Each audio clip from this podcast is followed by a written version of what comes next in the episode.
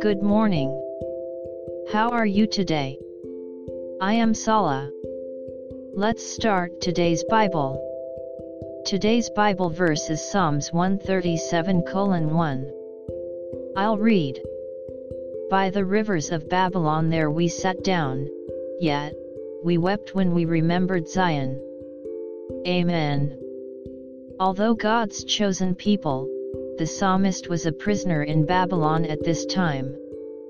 The Babylonians cursed them, saying, Where is your God?